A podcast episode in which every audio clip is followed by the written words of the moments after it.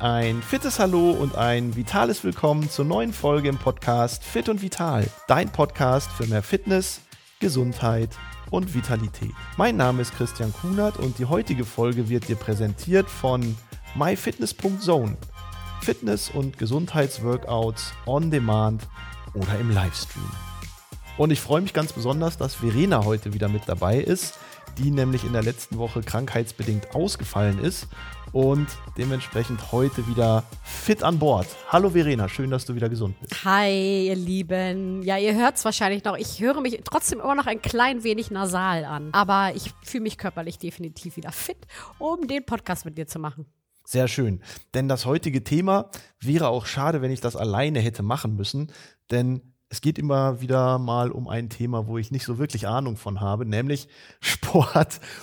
Davon habe ich Ahnung, aber Emotionen, naja, okay, da kenne ich mich jetzt nicht so wirklich aus und deswegen bin ich froh, dass du mich hier heute wieder unterstützt, wenn es darum geht, dass wir über Sport und Emotionen sprechen. Oh, gutes Thema, sehr gutes Thema. Also Sport und Emotionen, ja, ich meine, das kann man ja aus unterschiedlichsten Blickwinkeln betrachten und das wollen wir in der heutigen Folge auch wieder tun auf der einen Seite, wie verändere ich für einen, der trainiert, durch das Training Emotionen in Form von Selbstmanagement, Stimmungsmanagement? Dann kenne ich das natürlich aus der Sicht eines Profisportlers. Was passiert mit Emotionen beim Sport? Und dann kenne ich es auch wiederum aus einer ganz anderen Blickwinkel Position und du wahrscheinlich auch. Und das ist ja beim Profisport genauso auch bei dir. Wie ist es, wenn man von außen Sport als Fan beobachtet? In, in da, unterschiedlichen ja, Bereichen. Darf ich da eingreifen? Ich möchte nochmal an das Fußballspiel letzte Woche erinnern. Na, letzte Woche war ja gut, weil da hat Dortmund ja gewonnen und die Tabellenführung übernommen. Ja gut, das Spiel davor Woche gegen davor, VfB Stuttgart. Uh. Hüllen wir mal kurz das Deckmäntelchen des Schweigens drüber, dass ich hier wie so ein HB-Männchen Kam da das Thema Fernseher zustande? explodiert bin. Was sagst du? Kam da das Thema zustande? Nein. Was für ein Thema. Aber es ist ganz witzig. Die, ähm, ich weiß nicht, ob du dich an die Szene erinnerst, weil wo wir gerade vom Fußball sprechen. Äh, die, erinnerst du dich noch an die Szene mit Zidane?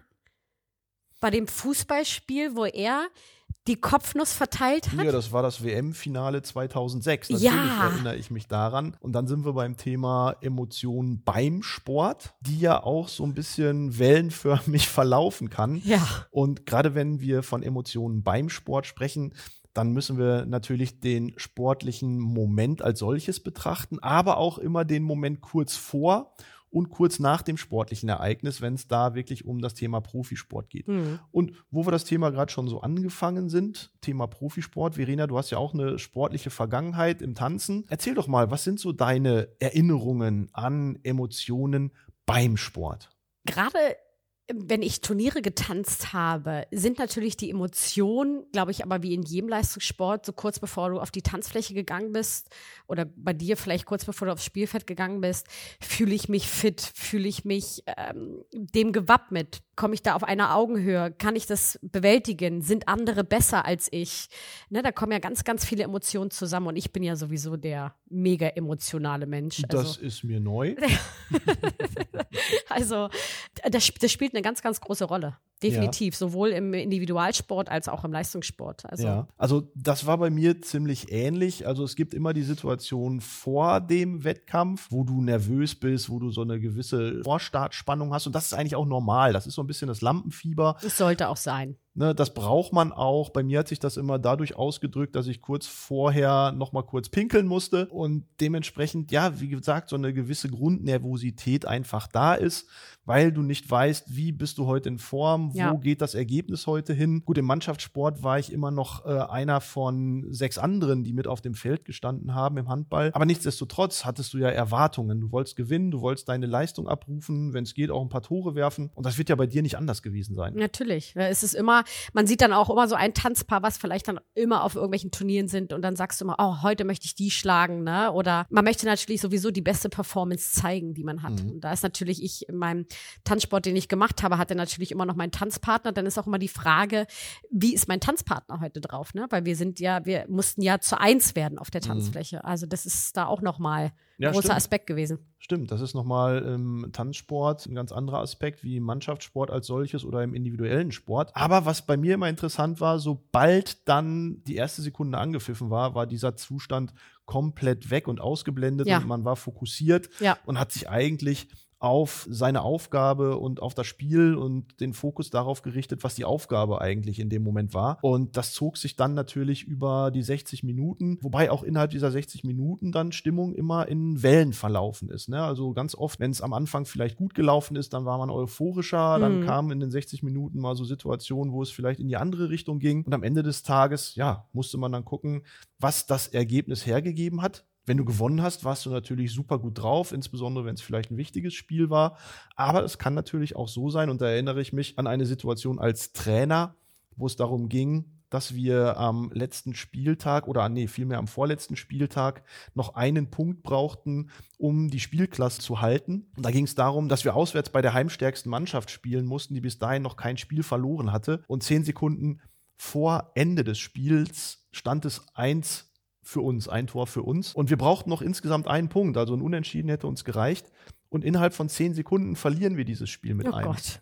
Und dann kannst du dir ungefähr vorstellen, wie die Busfahrt nach Hause war. Und ich bin nach Hause gekommen das war schon 22 Uhr, 23 Uhr und ich bin noch mal rausgegangen, noch mal anderthalb Stunden irgendwie um den Block gelaufen und habe die ganze Nacht nicht geschlafen. Also das war schon echt emotional eine äh, sehr herausfordernde Situation, die ich in meinem Sportlerleben auch selten erlebt habe. Gott sei Dank haben wir am nächsten Spieltag zu Hause dann den Deckel drauf gemacht, das Spiel gewonnen und alles war gut. Aber es war echt emotional eine Ausnahmesituation wo ich gedacht habe, puh, also das zehrt ja. ganz schön an den Nerven. Ich erinnere mich auch an, an ganz viele Turniere. Das ist ja dann auch so, du hast natürlich für den Punkt hintrainiert mhm. und die Musik geht an und du performst und lass mal irgendwas schiefgehen in der Choreografie. Ne? Man mhm. vertanzt sich, man kommt außer Rhythmus oder man knallt mit irgendeinem anderen Tanzpaar aus Versehen zusammen. Da dann die Emotionen wieder zu sammeln und zu sagen, okay, wow, hier ist gerade irgendwas schiefgelaufen, wir müssen irgendwie da wieder reinkommen. Und es gibt ja Tänze, da musst du, da geht's auf die Musik. Ne? Mhm. Also der Paso Doble zum Beispiel ist, der ist von vorne bis hinten durchgetaktet.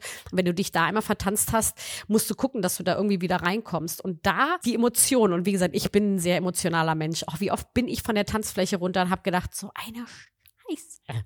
Ne? Und also. Das ist schon emotional. Das habe ich auch ganz oft gedacht, wenn ich mal irgendwie neben das Tor geworfen habe. Was für eine Scheiße. Ja. ja, es ist, also es ist echt ein, ein sehr, sehr geiles Thema, Emotionen. Ich meine, wir trainieren ja auch ganz oft zusammen. Und oh, ich, ich erinnere mich da auch an eine Situation, ich bin ja dann so, wenn ich scheiße drauf bin, dann läuft auch bei mir alles schief. Ne? Also ich weiß nicht, ob du dich erinnerst, als wir im Fitnessstudio waren und meine Kopfhörer sind bei jeder zweiten Bewegung aus den Ohren rausgegangen. Oh, dann ja, habe ich die ich Dinger irgendwann in die Ecke geschmissen und war dann, dann ist auch alles scheiße. Ne? Da, da denke ich dann in dem Moment so, es läuft gar nichts. Und da will ich auch eigentlich nicht mehr trainieren, weil dann weiß ich ganz genau. Ja, aber und das ist ja dann der Punkt, wo wir dann über den zweiten Aspekt sprechen. Trotzdem kann ja Sport und Training auch ein Katalysator zur positiven Entwicklung von Stimmung führen. Und da gibt es ja. ja auch viele Untersuchungen zu, dass wir im Rahmen des Stimmungsmanagements negative Emotionen abschwächen können, sowas wie Wut und Traurigkeit oder auch Antriebslosigkeit. Das sind ja so negative Aspekte von Stimmung und Emotionen. Mhm.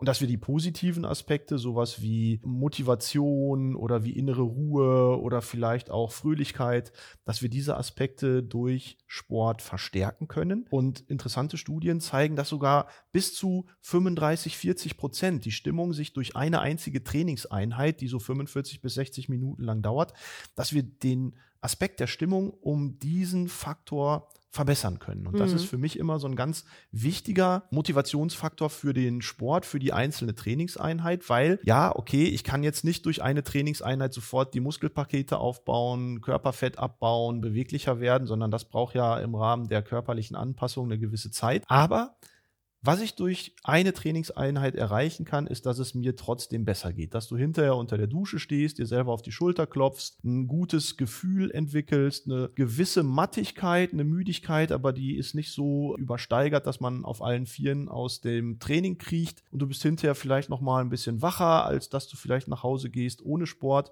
und um halb neun fallen dir schon die Augen zu. Ja. Ne? ja. Und das ist ja, ne, da hast du zwar, ich kann mich an die Situation erinnern, die du gerade geschildert hast, aber trotzdem hast du ja dein Trainingsprogramm Trainingsprogramm durchgezogen. Und wenn ich das noch so richtig im Kopf habe, ging es dir hinterher auf jeden Fall besser als vorher. Ja, klar, natürlich. Alleine aus dem Aspekt, wie du schon gesagt hast, ne, dass Bewegung einem einfach gut tut.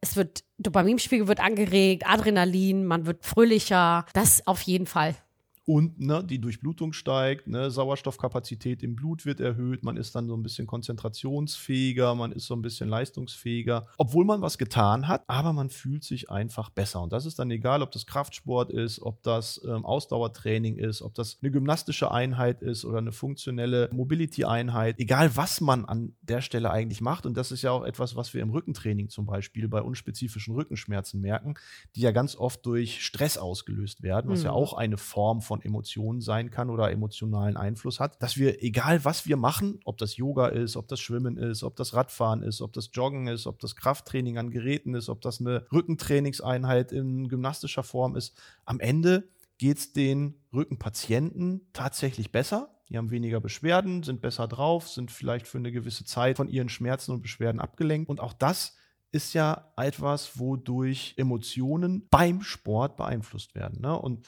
deswegen finde ich es ganz, ganz wichtig, nicht nur diese langfristigen Aspekte von Sport und Bewegung ins Auge zu fassen, sondern immer auch diesen kurzfristigen Ansatz der emotionalen Stabilität oder der emotionalen Verbesserung mhm. ne, zu betrachten. Ich finde, wie kann man denn am besten, ich habe das zum Beispiel gelernt bei mir, wie ich diese Emotionen kontrollieren kann. Wie zum Beispiel dieser Tag, wo wir da im Fitnessstudio waren und meine Kopfhörer einfach nicht so gehalten haben, wie ich wollte und ich sie, wie gesagt, lieber in die Ecke geschmissen hätte. Diese innere Stimme zu sagen, stopp Denk da jetzt nicht drüber nach. Ich gebe ihnen zwar Raum in dem Moment, in dem ich mich aufrege und das kurz akzeptiere, aber dann die innere Stimme zu sagen, okay, stopp, bis hierhin und ab jetzt machen wir mal Reset und fangen wieder von vorne an.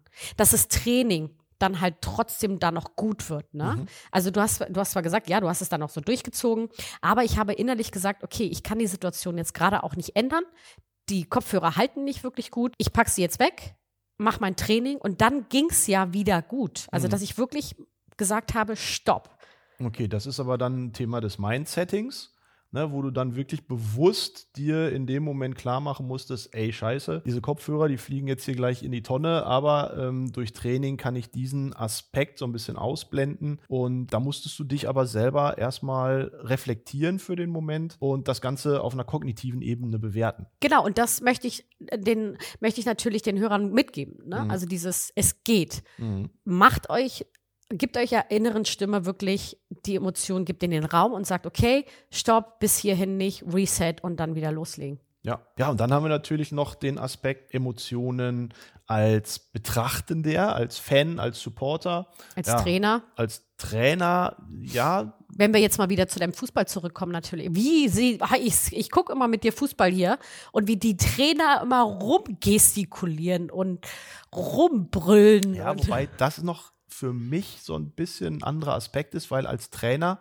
bist du schon anders eingebunden in die sportliche Leistung als wenn du als Fan von außen drauf guckst. Denn als Trainer ab einer bestimmten Spielklasse hängen da ja ganz, ganz viele weitere Faktoren mit dran. Da hängen Gelder mit dran, da hängen möglicherweise Zukunftspläne mit dran und dementsprechend ja. bist du als Trainer eigentlich fast noch genauso zu bewerten wie als sportlich Aktiver an der Stelle, weil du wirklich Teil der Mannschaft, Teil des Systems und dann auch Teil des sportlichen Erfolgs bist und dementsprechend die Emotionen eine, eine ähnliche Funktion und eine ähnliche Rolle spielen. Wobei, wenn ich jetzt vergleiche, als Sportler waren diese großen Emotionen doch eher im Griff als als Trainer. Also als Trainer Trainer war ich schon auch anders emotional eingebunden als als Trainer. Und dann als war Spieler. die Emotionalität dann doch eher vergleichbar mit dem von außen drauf guckenden Fan. Also, ja. Ich, also ich, glaube, ich glaube natürlich Emotionen, gerade im Fußballsport, ne, wenn, wie du jetzt gerade das ähm, angeschnitten hast, die Fans, die Emotionen, die Fans gegenüber ihrer Mannschaft haben. Das ist aber, glaube ich, egal, ob das Fußball in der Bundesliga ist oder ob das Handball in der Kreisliga ist. Wenn du mit deinem Herzen irgendwo einen farbigen Anstrich einer Mannschaft hast, dann gehst du immer 100 Prozent mit. Ja. Und wenn ich so den Jugendfußball zum Beispiel mal anschaue und die Eltern, die dann da äh, irgendwo in der C-Jugend, in der D-Jugend schon am Rande stehen wie so ein HB-Männchen und teilweise äh, dem Schiedsrichter an die Wäsche wollen. Ja, ich habe auch eine Freundin, die geht immer mit ihren Kindern zum Fußball. Die ist sogar schon einmal vom Platz geflogen vom ja. Trainer. Ja, ja, und wenn ich so an meine Mama denke, ja. die früher auf der Tribüne gesessen hat und wenn ich dann da gefault wurde, die am liebsten aufs Feld gerannt wäre, also das hat dann schon so seine eigene Emotionalität. Aber das hat natürlich auch was damit zu tun, dass man mit dem Herzen letztendlich richtig dabei ist und dass man seine Mannschaft gewinnen sehen möchte und dann ist man auch nicht mehr objektiv gegenüber dem Schiedsrichter, dann ist man nicht mehr objektiv gegenüber dem Gegenspieler oder der gegnerischen Mannschaft, dann ist man komplett subjektiv emotional eingefärbt mhm. und dann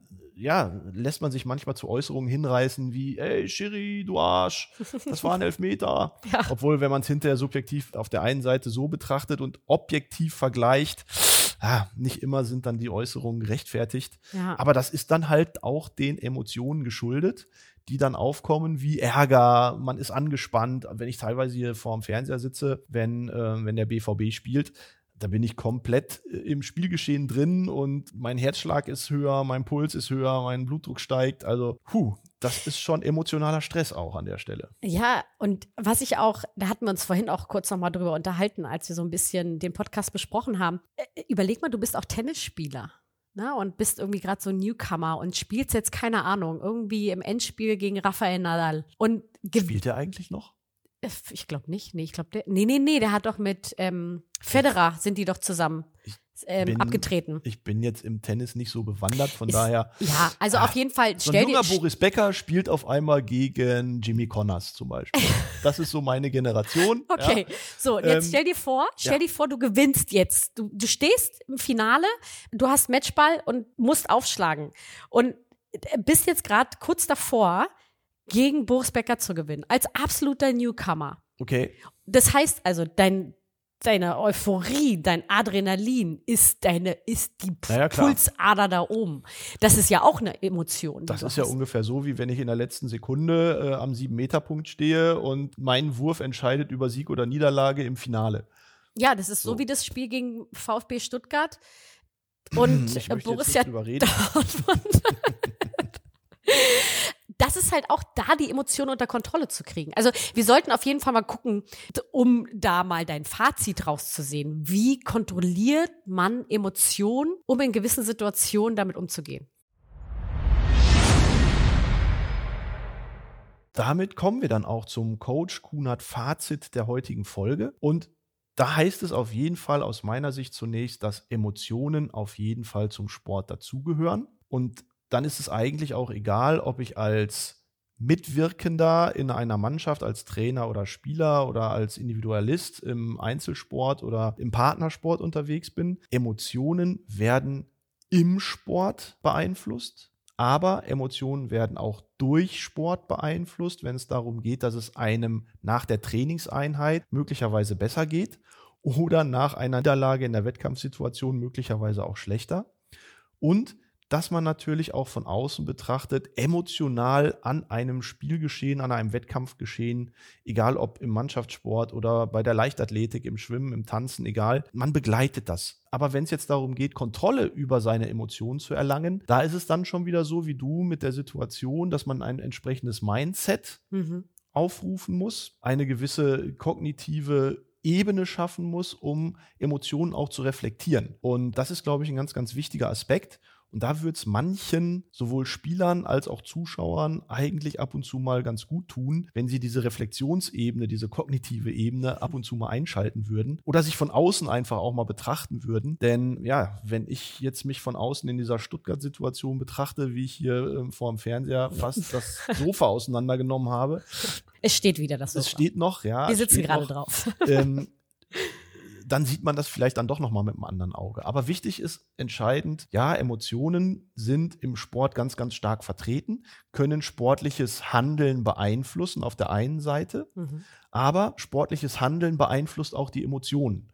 Und ich glaube, wenn wir so den Bogen spannen, dass beides sich gegenseitig bedingt, dass man das Ganze auf einer übergeordneten Ebene der Kognition immer auch bewerten sollte. Denn am Ende des Tages geht es ja nur um Sport. Ne, es geht ja nicht um Leben und Tod. Dann relativiert sich das Ganze ja. am Ende. Und mein, mein Tipp auch noch, wie gesagt, gebt euren Emotionen Raum, ja. akzeptiert sie, genau. wie sie sind in dem Moment und benutzt eure innere Stimme, wie du gesagt hast, mit dem Mindset im negativen Aspekt, dass ihr sagt, stopp bis hierhin hm. und positiv Führt mit euch Selbstgespräche. Sagt euch ruhig, ich schaff das, ich schaff das, ich schaff das, ich kann das, ich kann das, ich schaff das. Mhm. Und ich denke, das ist ein gutes Schlusswort für heute. Und ähm, wenn auch ihr spannende Themen habt oder möglicherweise auch mal über das Thema Sport und Emotionen sprechen möchtet, dann lasst uns doch zur heutigen Folge wieder eure Kommentare auf den sozialen Medien da. Gerne auch Vorschläge für weitere Themen. Und dann hören wir uns nächste Woche wieder, wenn es wieder heißt Fit und Vital, dein Podcast für mehr Fitness, Gesundheit und Vitalität. Bis dahin, liebe Grüße. Ganz viel positive Energie. Bleibt gesund.